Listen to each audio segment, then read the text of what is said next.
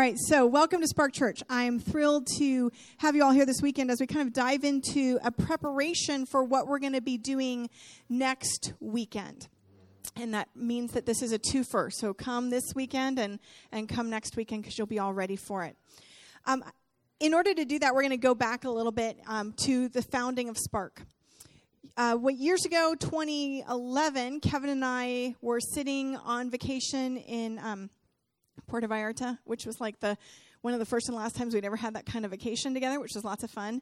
And uh, we were on a rooftop bar that played a lot of 80s music um, at midnight. And it was one of those all inclusive places. And if you know my husband, then you also know the word buffet follows him wherever he goes. So, you know, if you can have all you can eat all day long, then you do, right? Like I you just get your money's worth. So, yes, we have some people preach, brother, preach. Yeah.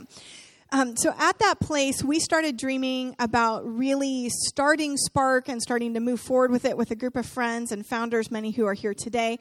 And we set down five words that described um, our faith personally and Jesus, how we practiced our faith of Christianity, and also five words that we wanted to be uh, key values for whatever community we were part of.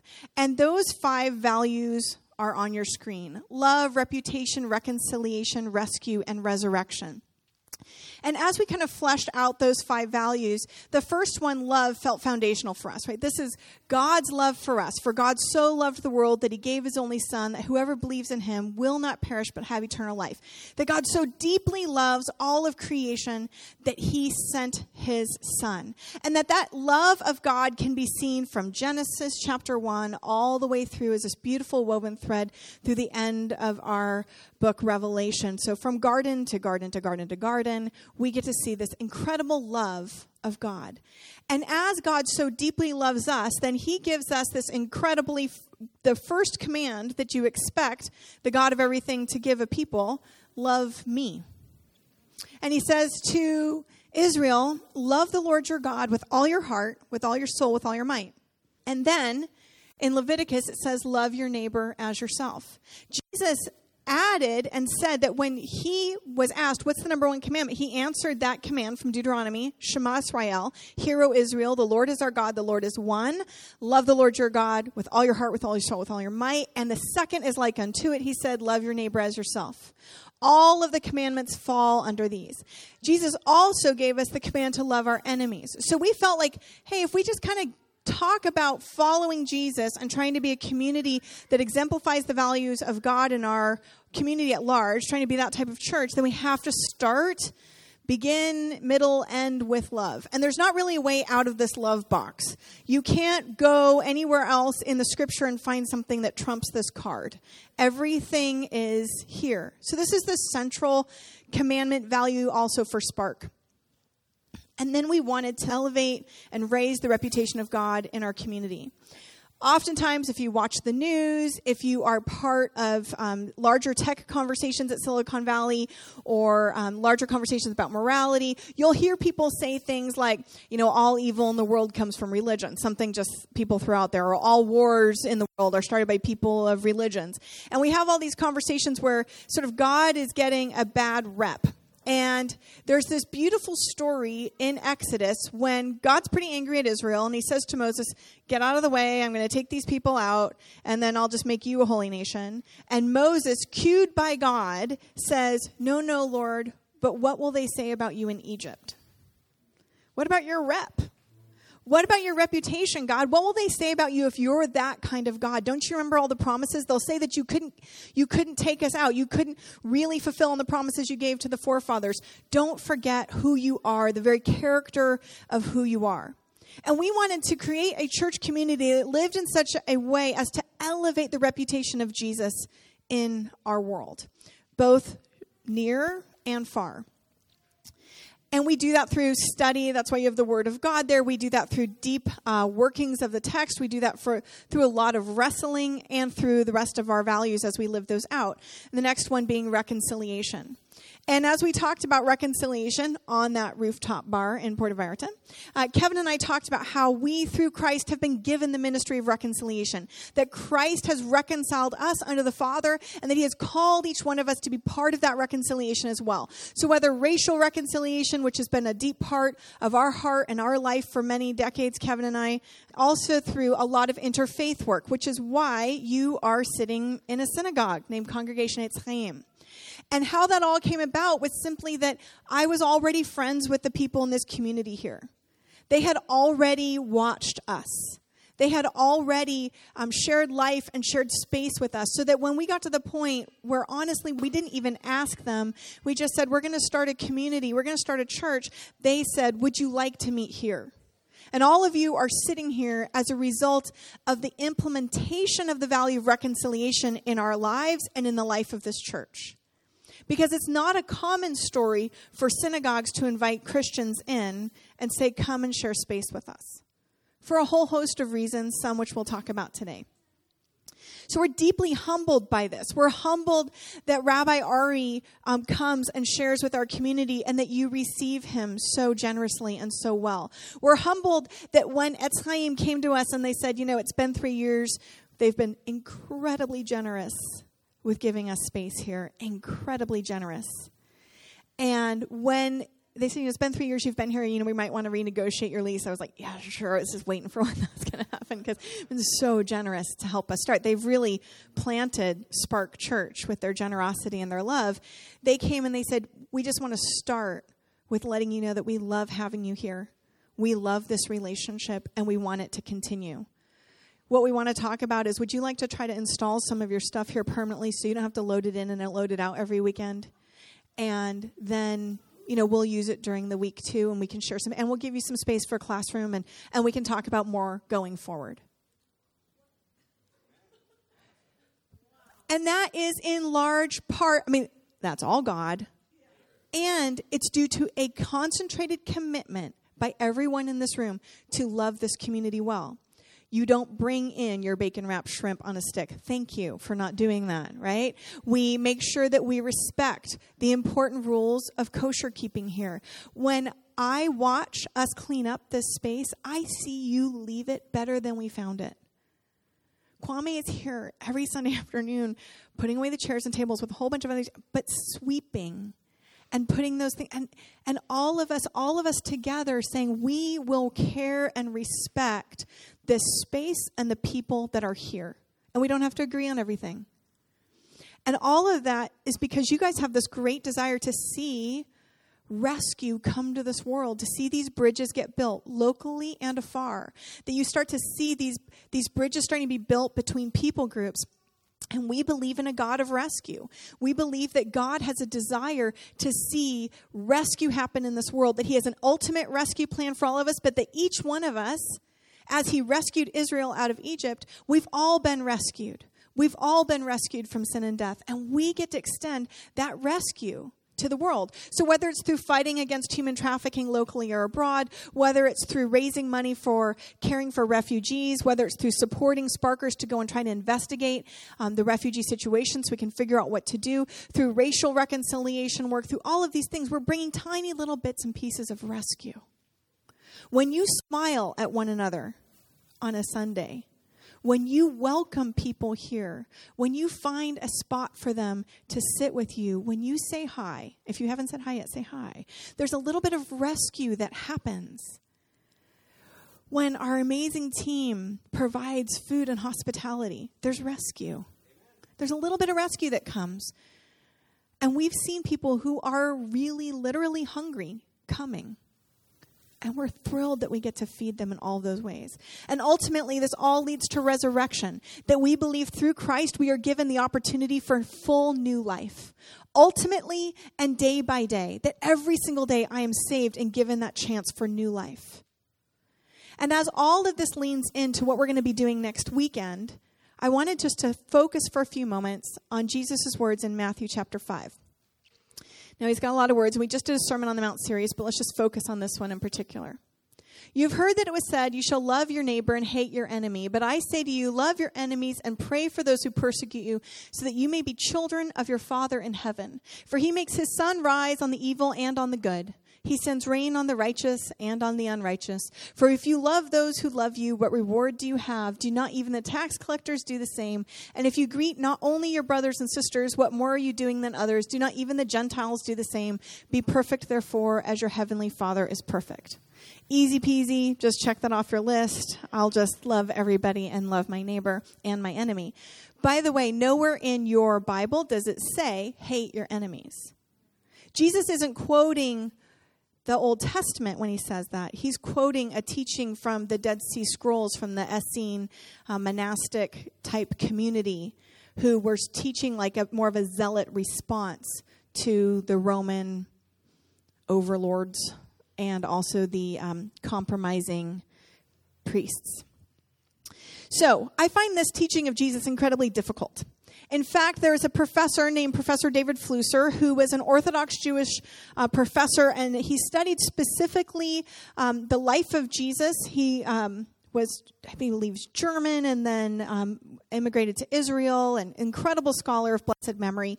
And Professor Flusser, in studying the Synoptic Gospels and particularly studying Jesus, remained an Orthodox Jew. He said that very unique to the teaching of Jesus was exactly this passage on loving your enemy that you could find a lot of other echoes in rabbinic literature of other things that Jesus was sort of hinting on, but that specifically unique to Jesus was this teaching love your enemy. And as Flusser, as Professor Flusser was speaking about that to a crowd in Jerusalem, somebody raised their hand and said, Professor Flusser, are you saying that that's what sets Christianity apart from the other world religions? And Professor Flusser said, Oh, no, no, no, no. I haven't met Christians doing this. I have simply told you that this is what I have seen that Jesus taught that was unique. Now, we hear a lot on how we are supposed to demonstrate our love of Christ. We hear a lot um, in the media, in people who are co opting uh, teachings of Jesus or Christianity. We hear a lot from others that the way that we will most fervently demonstrate our love for Jesus is through our very strong arguments, our apologetic arguments, our stands on issues of life or sexuality or taxes or whatever, uh, Ten Commandments in the school. We don't want to put this in the school, by the way. This is too hard. Um, that would be very difficult to do, right? Like just Ten Commandments in the school, not the Beatitudes. That would be too difficult. Um, all of those types of things. And yet we very rarely hear people teach on this. But you guys just sang that song. They will know that we are Christians by our love, which Jesus actually said. They will know that you are my followers by your love. This is a, actually a really hard thing to do, which is why I think we keep going back to the Ten Commandments or other easier teachings. It's, it's so much easier to point and say, well, I just won't do that one bad thing. I'm just going to avoid killing somebody this week in adultery. I feel like I can just avoid those two, right? But how do I really love God and love my enemy? And then who is my enemy? Love your enemies, do good to those who. What about if they're Muslim? Okay, I'm going to start over from the beginning. Let me know where I lost you, right? And you can insert anything into there, right? But Jesus, what about if they're gay? What about if they're black? What about if they're white? What about if they're a police officer? What about if they are blah, blah, blah, blah, blah? Uh, Republican, Democrat, nothing, all things, all of those kinds of things. Whatever it is, we have to note that as Jesus teaches, he does not give us a, a, really helpful asterisk, that a footnote at the bottom that says, except for the people that make you feel deeply uncomfortable. And as we try to love our enemies, we can look back specifically into the practice of Martin Luther King Jr. in the civil rights movement and lean into what was actual rigorous discipline and practice. And Martin Luther King Jr. gave a wonderful sermon on loving our enemies. He said, Well, why should we do that? Because Jesus said so. But even more than that, if you needed something more, if it's possible, because returning hate for hate multiplies hate. Hate scars the soul and distorts the personality, and it's just as injurious to the person who hates as to the person who is hated. It's hurting everybody. And love is the only force capable of turning an enemy into a friend. That's the gospel story, everyone. that for God so loved the world. It's because of God's deep love for the world, for all of us, that we are able to be turned from enemies of God into friends of God. And we must love our enemies because only by loving them can we know God and experience the beauty of his holiness. And that's all of First John. John just says, if you don't love God, you cannot know God. If you don't love others, you cannot know God, for God is love. Now, as we then step into what we're going to be doing next week, which is the multi faith voices for peace and justice peace walk, I just wanted to let you know that peacemaking is hard and it's humbling and it's lifelong work. So you're not going to get to come next Sunday and go, well, I did that peace walk, so I'm just going to check that loving my enemy thing off my list. I'm done, right? I'm great. I did peacemaking. We're good. Let's just move on. I think we've got this covered. It's very humbling. It's deeply challenging. It's not for the faint of heart. And I am the first person to tell you this, even though I've been doing this work for a couple decades. It's really hard. For me, it's hard. And I've been practicing, and I still find it difficult at times because it's so much easier to be in my own echo chamber it's easier to be with people that get me, that have grace for me and all of my mistakes, that I can speak that same interior language and all of our code words. And, you know, you can just say, well, God bless them. You know, and the person knows you don't really mean that, right? You're just kind of being a little, so bless their heart, right? You just, me that's your sarcastic way of trying to say a non Christian thing in a Christian context. So all of those code words that we do in the midst of one another while we try to have these conversations, um, and even the way we pray in a group together, how we speak to one another. Non liturgical Christians, where we don't have like a prayer book, we say weird things. It's like a weird game of telephone that we're looping other people into the room through, right? And I find myself every once in a while in a group of, of other fellow pastors. And typically the prayers go like this, you know, Dear God, we just want to thank you for these brothers and sister in our room today. And so I get looped in the singular, and that's fine. I'm, I'm there. It's good. And then it goes forward like, you know, I was just telling John this last week, Jesus, about how, and I'm like, Jesus already knows you talked to John. Let's all be clear. You're just telling me through the context of a prayer, and now I'm bored. So, like, I need eye contact if you want me to pay attention to that kind of story. But with all of these things we do, we know how that goes. We know when to bow our heads, most of us. We know when to close our eyes. My daughter likes to police who isn't closing their eyes at the dinner table for prayer, right? Grandma, close your eyes. We're praying, Grandma. Phoebe, you close your eyes. You're the one looking around. I'm telling. Okay. so we know all of these things. And when I start thinking about my faith and my faith practice, the songs that come so deep to my heart, the ones that I've carried with me all of my life, the ones that bring deep comfort to me, they don't always bring the same comfort to others who aren't of my same faith tradition. And that can be a painful moment because Jesus is the sweetest name I know. And I am serious about that. I sang those hymns growing up. I still sing those hymns. His name is like honey on my lips. His his word is like water to my soul. And I am deeply in love with the person of Jesus. But when I say that name in a multi-faith voiced context, which, by the way, this is multi faith and not interfaith, meaning that we are all allowed to be exactly who we are supposed to be. No one's trying to change anybody, no one's trying to convert anybody. You not have to not say Jesus. I just have to know that when I say that name, for others with different histories than mine, it can be painful. And that's hard. It's really hard for me. How is the name that is the sweetest name that I have ever known? Bringing you so much pain when I say it? Why is that happening? Well, apart from 2,000 years of some pretty difficult history, where crusades occurred, where we had moments of passion plays, where the church would round up all the Jews in the community and forcibly bring them into the church so that they would have to watch the passion play as we accused all the Jews of killing Jesus and forced them to convert or killed them or ghettoized them or um, as edicts were passed down and they started with how to find yourself a Jew, how to secret out a Jew. Do they have a fire going on Shabbat? If they don't, they're probably a Jew. Do they have a pointy nose? All of these types of things.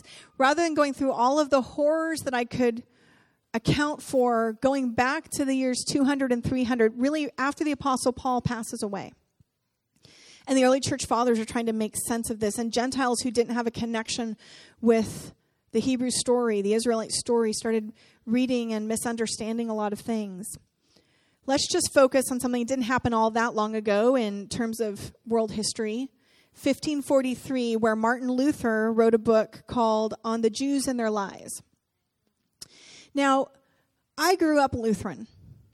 And I remember in the 80s when the Lutheran Church made a formal apology for the anti Semitic teachings of Martin Luther. And that church, my church growing up, did that throughout at various different times in history, and, and they are still needing to do it again. And there was a vote just a couple weeks ago that's pretty anti Semitic in nature from the Lutheran Federation, and so they're going to have to do this hard work again. But if we just focus on something that happened in the 1500s with Martin Luther, now all of us here who are not Catholic or not practicing Catholic, we are in the Protestant tradition because we protested. And Martin Luther was part of that movement. He was one of the key leaders of pulling uh, Christianity, uh, a practice of Christianity outside of the Catholic Church, into Protestantism. So if you grew up Lutheran or Baptist or Presbyterian or all of those things, we're all Protestants together. When Martin Luther first started um, teaching and writing, he actually had some fairly benevolent things to say about the Jews. And the, the Jewish people were like, wow, this guy's a lot better than the Pope, like who's, you know, in inquisitions and all these other things, so maybe this will be good. But after his um, feelings of generous overtures were not reciprocated with mass conversions to Christianity, he got angry and he got hurt and he got frustrated and he wrote a treaty that is pretty appalling.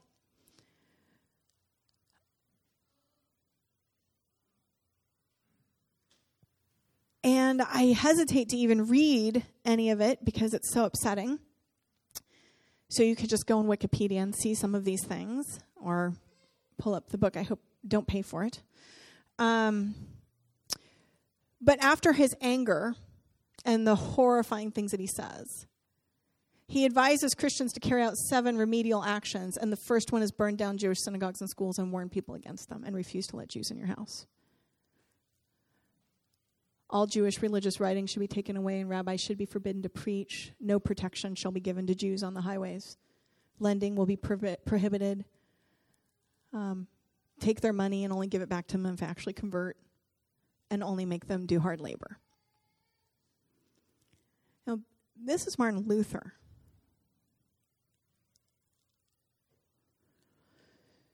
So we can sit here today on this side of history and go, well, that's why I'm not Lutheran. Forget it. There's a lot of great stuff in Lutheranism too, right? We're all here in large part because of what he did. It's not that easy. This is ingrained. This theology of contempt and this anti Semitism, it's ingrained in a lot of our Christian teaching. So,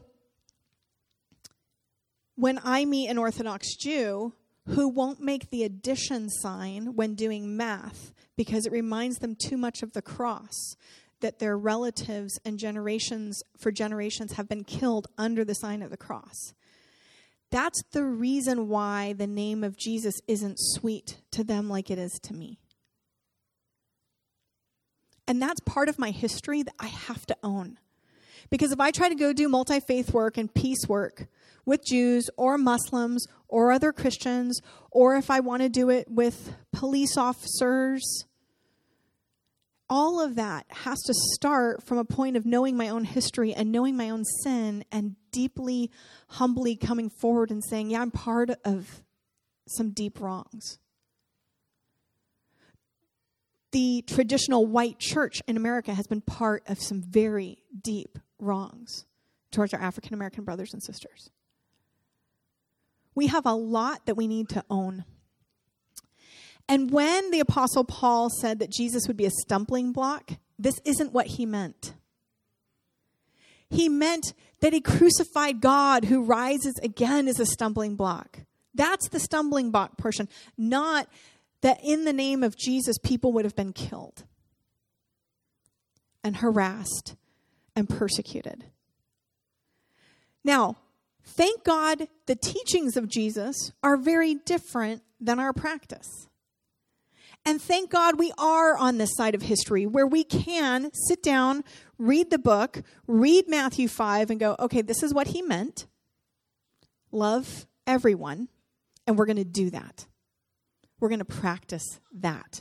We're going to start, and now you'll understand again the impetus for our values. We're going to start with love, and we're going to bring the reputation of Jesus back into our community, and we're going to work on reconciliation, racial reconciliation, interfaith reconciliation. Let's just all be humans reconciliation, reconciliation in our homes. And that's going to bring a bit of rescue into our world, and that's going to bring new life. That'll see resurrection. Because all of this starts from a knowledge of where we've been. And this is going to hint right into Numbers chapter 5, of course. We're in the middle of Numbers in the wilderness. You might be feeling right now like the sermon's in the middle of the wilderness for you. I had no idea about Martin Luther, and now I'm really deeply upset and worried. And I need to go eat a, a giant bowl of pasta afterwards, so I just feel better about myself. Um, the Lord said to Moses, Numbers chapter 5, verse 5, Say to the Israelites, any man or woman who wrongs another in any way and is so unfaithful to the Lord is guilty and must confess the sin they have committed. They must make full restitution for the wrong they have done, add a fifth of the value to it, and give it to all the person they have wronged. But if that person has no close relative to whom restitution can be made for the wrong, if they've passed away, if they're not there anymore. The restitution belongs to the Lord and must be given to the priest along with the ram with which atonement is made for the wrongdoer. All the sacred contributions the Israelites bring to a priest will belong to him. Sacred things belong to their owners, but what they give to the priest will belong to the priest. Now, the point and focus we want to look at is this portion, this confess portion. The Septuagint, and then from the Greek translation and then into the English, it will call this word confess, they'll use the word declare or articulate. That the confessor, the person who has sinned, actually needs to articulate what it is that they have done. So part of our peacemaking, our reconciliation process comes with us saying, we have to own this. We have to own this part of our history, and I need to articulate I need to know it. I need to know that this is part of my history. This is a sin we, as the collective church, we have committed. Now, we can't go and find all those people from 1500s, 1600s, 1700s, 1800s, 1900s. Holocaust was not that long ago. Um, and Martin Luther's teachings did take significant hold in Germany and did feed into a lot of what was possible as a result of the Holocaust and bringing us the Holocaust. But God tells us that we can make full restitution for the wrong we've done to the Lord. That if we can't find these people to go and apologize to, we can still see restitution. We can still see reconciliation. We can come before God as God's people and say, We are deeply sorry and we own this wrong and we want to make a difference and a change. And then we can practice that.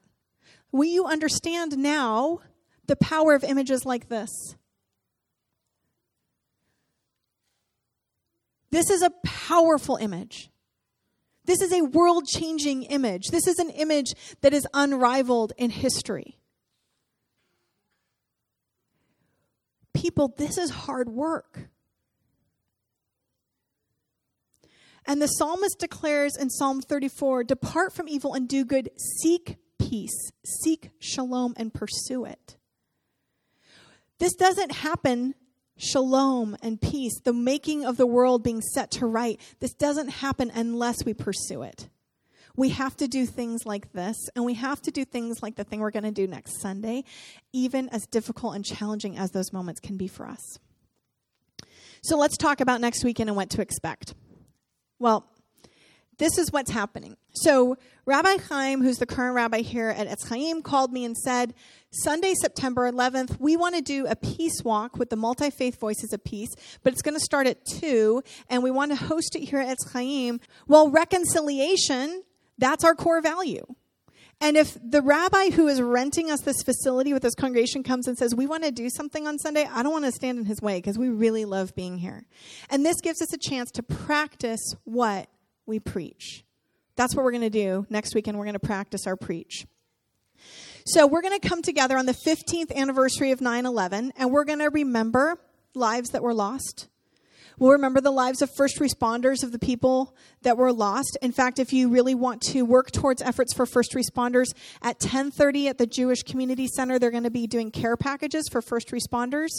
Um, and for even canine dogs and things like that. So you can, canine dogs, that's a little redundant. Canine companion animals for the officers. I don't know how to, canine officers. Thank you. We'll edit all that out except for your great suggestion. Um, so there'll be a peacemaking uh, kit happening from 10:30 to 12:30. But then we're going to come here at 1:30. We're going to remember, we're going to honor, and then we're going to practice love, reputation, and reconciliation. It's going to be fun and wonderful and amazing, and it'll be hard too. Uh, these are the groups represented, and I'm just going to Episcopals, Muslims, Baha'i, uh, Mas, Berkeley, Masjid, Beth Am, Emek Bracha, Etz Chaim, Kol Emet, Council on Islamic Relations, Baptists, Congregationalists, Lutherans, Methodists, Presbyterians. I mean, you can hear the fights breaking out just between the Christians already, right? Um, all of us, the Palo Alto Human Relations Commission, uh, South Bay Islamic Association, Spark Church, Stanford University, Unitarians, Episcopals, we're all going to get here together. And in addition to that, the chief of police of Palo Alto is going to come, which is a step for me personally to say, please come, let's start our conversation of reconciliation and work. And so at 1.30 we're going to gather and we'll have some activities out here for the kids and a chance just to come and people ready. And then program's going to start at 2. And when that happens, Multi Faith Voice is going to open the program. And then Etz Chaim is going to say a few words, and then Spark Church gets to say a few words because we're hosting the first stop. And then we're going to tie a string on one another's wrists, showing, showing us how we're bound together with some words of peace. And then we're going to start a walk with a shofar blowing right outside. Um, here's our walk. We're going to go from Congregation Etz Chaim down here, and we're going to come up to Alma. We'll take a first right. The Unitarians and the Quakers are handing out water. Um, we're going to go to Middlefield. We're going to go up to AME Zion Church, where Pastor Coloma and his community are going to provide a couple gospel songs. And then we'll go up to this corner and we're going to start up and hang out with the Catholics. We're going to sing a song or two. And then we're going to end up at Mitchell Park, where the Muslim Voices for Peace will be putting on a picnic for everybody, closing ceremony and the picnic for everyone. So please RSVP because we need to know how many people to be feeding. Now, it's a great walk. If you can't walk it, you can drive it. You can do the stops with us.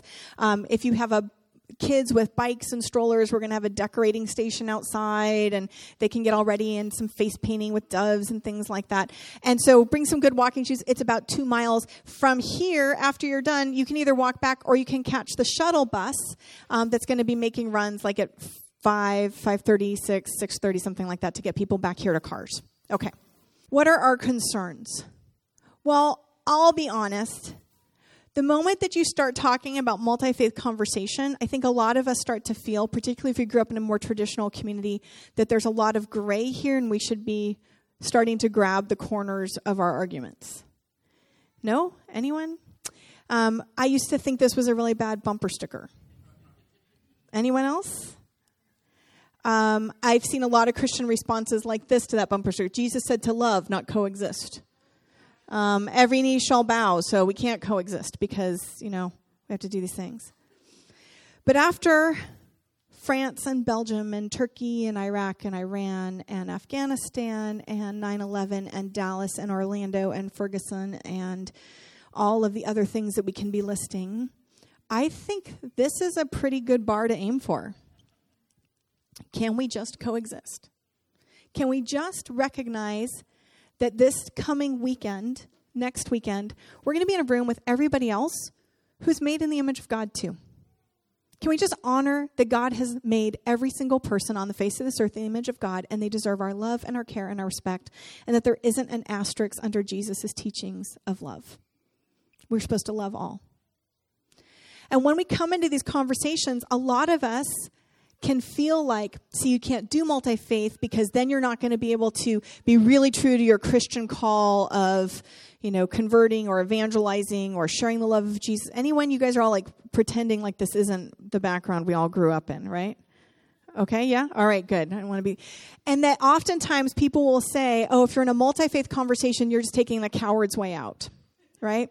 If you're finding room and space and you're creating place for Christians and Jews and Muslims and Baha'i and Hindi and Buddhists and everyone all to be together, then you have created space that isn't true to the gospel.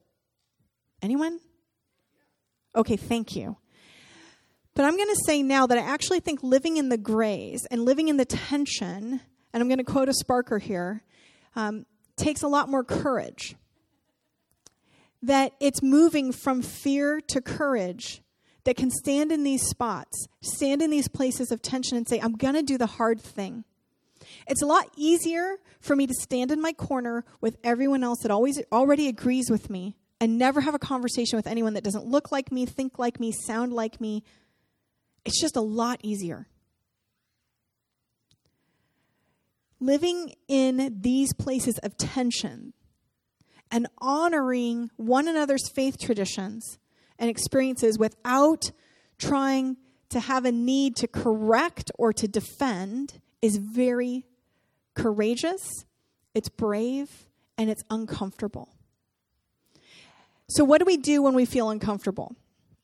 Now, I think actually next Sunday is going to be lots of fun. It'll be like a little honeymoon period. It'll be the subsequent time when you go, oh, I'm going to invite my new friend out to dinner, and then you can't find a place to eat because you have dietary restrictions that you're working on, right? Um, or you can't go on certain days because some people don't drive on certain days, and or they can't come to your home, or whatever it might be. So what do we do when we feel uncomfortable? I think the first thing you have to do is acknowledge it you have to ask yourself, why do I feel uncomfortable right now? Oh, yeah, I feel uncomfortable because I feel like I'm supposed to hand this person a tract, and I'm not. That's not why I feel uncomfortable, right? Um, I am going to pray about that. And I'm going to remember that Jesus is real, and I'm going to practice love. One of the challenges that we all have in these moments is that we can feel like it's up to us to shine that light for Jesus. And and I grew up in part of a faith tradition, particularly later on. I went to like sort of um, big evangelism conferences and stuff like that. And I remember youth pastors saying things to me like from the front, say as a youth pastor trainee, like you got to get these kids into Jesus. And if you don't get these kids into Jesus, then the day that you die, you're going to be standing there, and Jesus is going to be right in front of you, and they're going to be walking through the door, and they're going to look at you. And as Jesus sends them to hell to burn forever, then you are going. They're going to look at you in your eyes. And I'm serious. People actually said this to me on more than one one occasion, that kid's going to look at you in your eyes and be like, Why didn't you tell me about Jesus? And I was like, Oh my gosh, that sounds horrible, right? Now, all of that's motivated from a deep sense of guilt and fear that I'm going to be responsible for the eternal torment of somebody in hell forever. Um, it doesn't give them any responsibility or Jesus any responsibility. It's just how guilty will you feel? Therefore, you must present the Romans Road, the four spiritual laws. You have to draw the, the cartoon with the cross and the bridge. You have to pray them right there. And, and didn't you get trained? Like to look deeply into somebody's eyes and say, if you die today, right? If you're in that car on the way home right now, what's going to, and then goodness, all of that scary. So here's where I lean back. Jesus in Matthew 18 is at Caesarea Philippi, and he asks his disciples, Who do you say that I am? Some say you're Elijah. Some say you're the prophet. Some say you're John back from the dead. Who do you say that I am? You are the Christ, the Son of the living God. And P- Jesus says to Peter, Blessed are you, Simon, son of a dove, because that was not revealed to you by men, but my, by my Father in heaven. This revelation that Jesus is God is not something that we reveal. It's something the Holy Spirit illuminated through our lives, lived well, our practice of the love of Christ in our community can bring forth in someone's life. And the other thing we have to remember is that Jesus doesn't need you and me. In fact, sometimes it's better if we get out of the way entirely, right? Either he's real or he's not. And he doesn't necessarily need you or me in that moment to do the pressure car salesman sell of getting into the kingdom of heaven. Listen to the Spirit and remember what looks like love for this person in that moment. Which means we're going to embrace some discomfort. We're going to remember scenes like this, where just a month ago, Pope Francis walked in silence through the entire Auschwitz camp and simply prayed. He didn't try to convert anybody. He didn't pass out a tract. He didn't leave a copy of the King James in a bedside table on his way out, right? That's not what the love of Christ looks like when you walk through Auschwitz. He says things like this Following Jesus makes taking up one's own cross to accompany him on his path an uncomfortable path that's not one of success or earthly glory, but which leads to true freedom and freedom from selfishness and sin. The discomfort that we feel as we pick up the cross, maybe that's not the discomfort of being the loud person in the room forcing everyone to think about a prayer of conversion. Maybe, well, everyone else is uncomfortable, right? Maybe it's our discomfort that we sit in these places and we simply deeply pray and we extend our love and we are just living the way that Jesus calls us to live. So, one primary rule of peacemaking leave your Chick tracts at home. That does not look like Jesus' love. For those of you who don't know, these are tiny little cartooned tracts that people used to hand out, and some people still really hand out, that depict the scene I just described with you. The person you're standing here, and the person's coming for Jesus, and all these little drawings. It's not the love of Christ on display if we do things like this next weekend, if we try to convert anybody that's not, it's just not what Christ's love is going to look like. It'll look more like this. Excuse me, do you have a moment to spare to uh, talk about Jesus Christ, right? This girl, that's what's going to happen if we try to do this, do you have a moment to talk about Jesus next week? Everyone's going to look like this. Okay, so that's you don't want that. You're you're aiming for something else. The other way what we can do next weekend is we can serve. So here's some places where we need your help.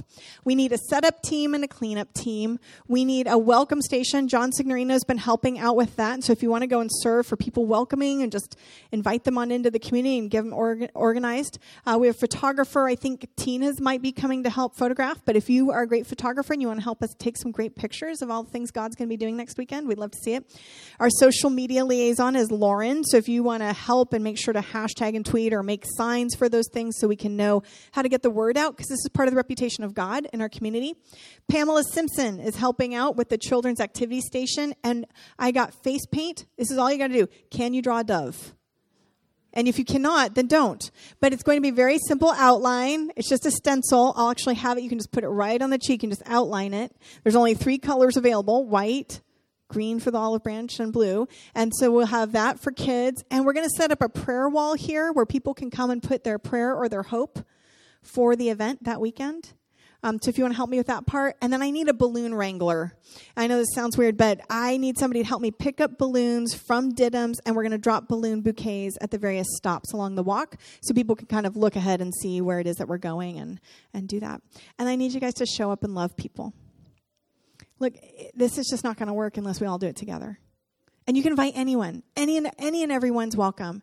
And I don't know about you, but I've been feeling pretty discouraged in the news with the issues of racial injustice in our community and, and in our in the United States at large, with the way in which we speak about one another in our political sphere, um, with all of the it feels like every day we open the news and there's some additional tragedy, some more big boat of refugees, some more horror to partake of. But simply being in a room with people who are also feeling at a loss and practicing peace is starting to change how I feel about the world, how I feel about just my own community on a daily basis. And I wanted to share with you this clip that's kind of been inspiring me lately from Senator Cory Booker. Donald Trump tweeted and he said something to the effect of, I know Cory Booker better than he knows himself or so. Uh, if Cory Booker is the future of the Democratic Party, then they have no future. I know more about Cory than he knows about himself. What has he got on you? Well, let me tell you right now. I love Donald Trump. I'm going to say that. What? I don't want to answer his hate with hate. I'm going to answer it with love. I'm not going to answer his darkness with darkness. I love him. I know his kids. I know his family. They're good. The, the, children, especially, good people. And this is the problem he has: is that he wants to. First of all, I feel lucky because he was attacking everybody else in the Senate, from John McCain to Elizabeth Warren. I was feeling left out. now he's finally got them. Thank you, Donald. I finally feel like I'm important enough that you will attack it. When you read that and he says, "Well, what else can that mean?" I know Cory Booker better than he knows himself. What is that supposed to mean to you? That's what he Wants. He wants us to be speculating. Ooh, it sounds so sinister and this. It does. I don't care. I love you, Donald. I pray for you. I hope that you find some kindness in your heart, that you're not going to be somebody that spews out insults to your political opposition, that you're going to start finding some ways to love. And I'm, I'm going to elevate him. I love you. I just don't want you to be my president. I don't want you to have the White House to be spewing that kind of mean spirited hate that belongs, it doesn't even belong in a playground sandbox. The reality is, I'm sorry, I'm just going to keep loving on him uh, and keep, I'm going to tell the truth about him. But I'm going to keep loving on him, praying for the best for him and his family. That kind of uh, vitriol, that kind of meanness has no place in the presidency. Bring it on, Donald. Show your truth. I'm going to show mine. Love your brother. Did that just, like, the journalist, like, yeah, but don't you want to talk more about it? He's like, I'm going to love him. And now they don't talk about it anymore. It's all done. I'm just going to love him. Now, I honestly, I'm not taking a side as to this is not a political statement. It's the practice of loving somebody who's giving us something different than love in return. So, Martin Luther King Jr. talked about it this way To our most bitter opponents, we say, We shall match your capacity to inflict suffering by our capacity to endure suffering. Love is the durable power in the world. This creative force, so beautifully exemplified in the life of our Christ, is the most potent instrument available in mankind's leaders of the past.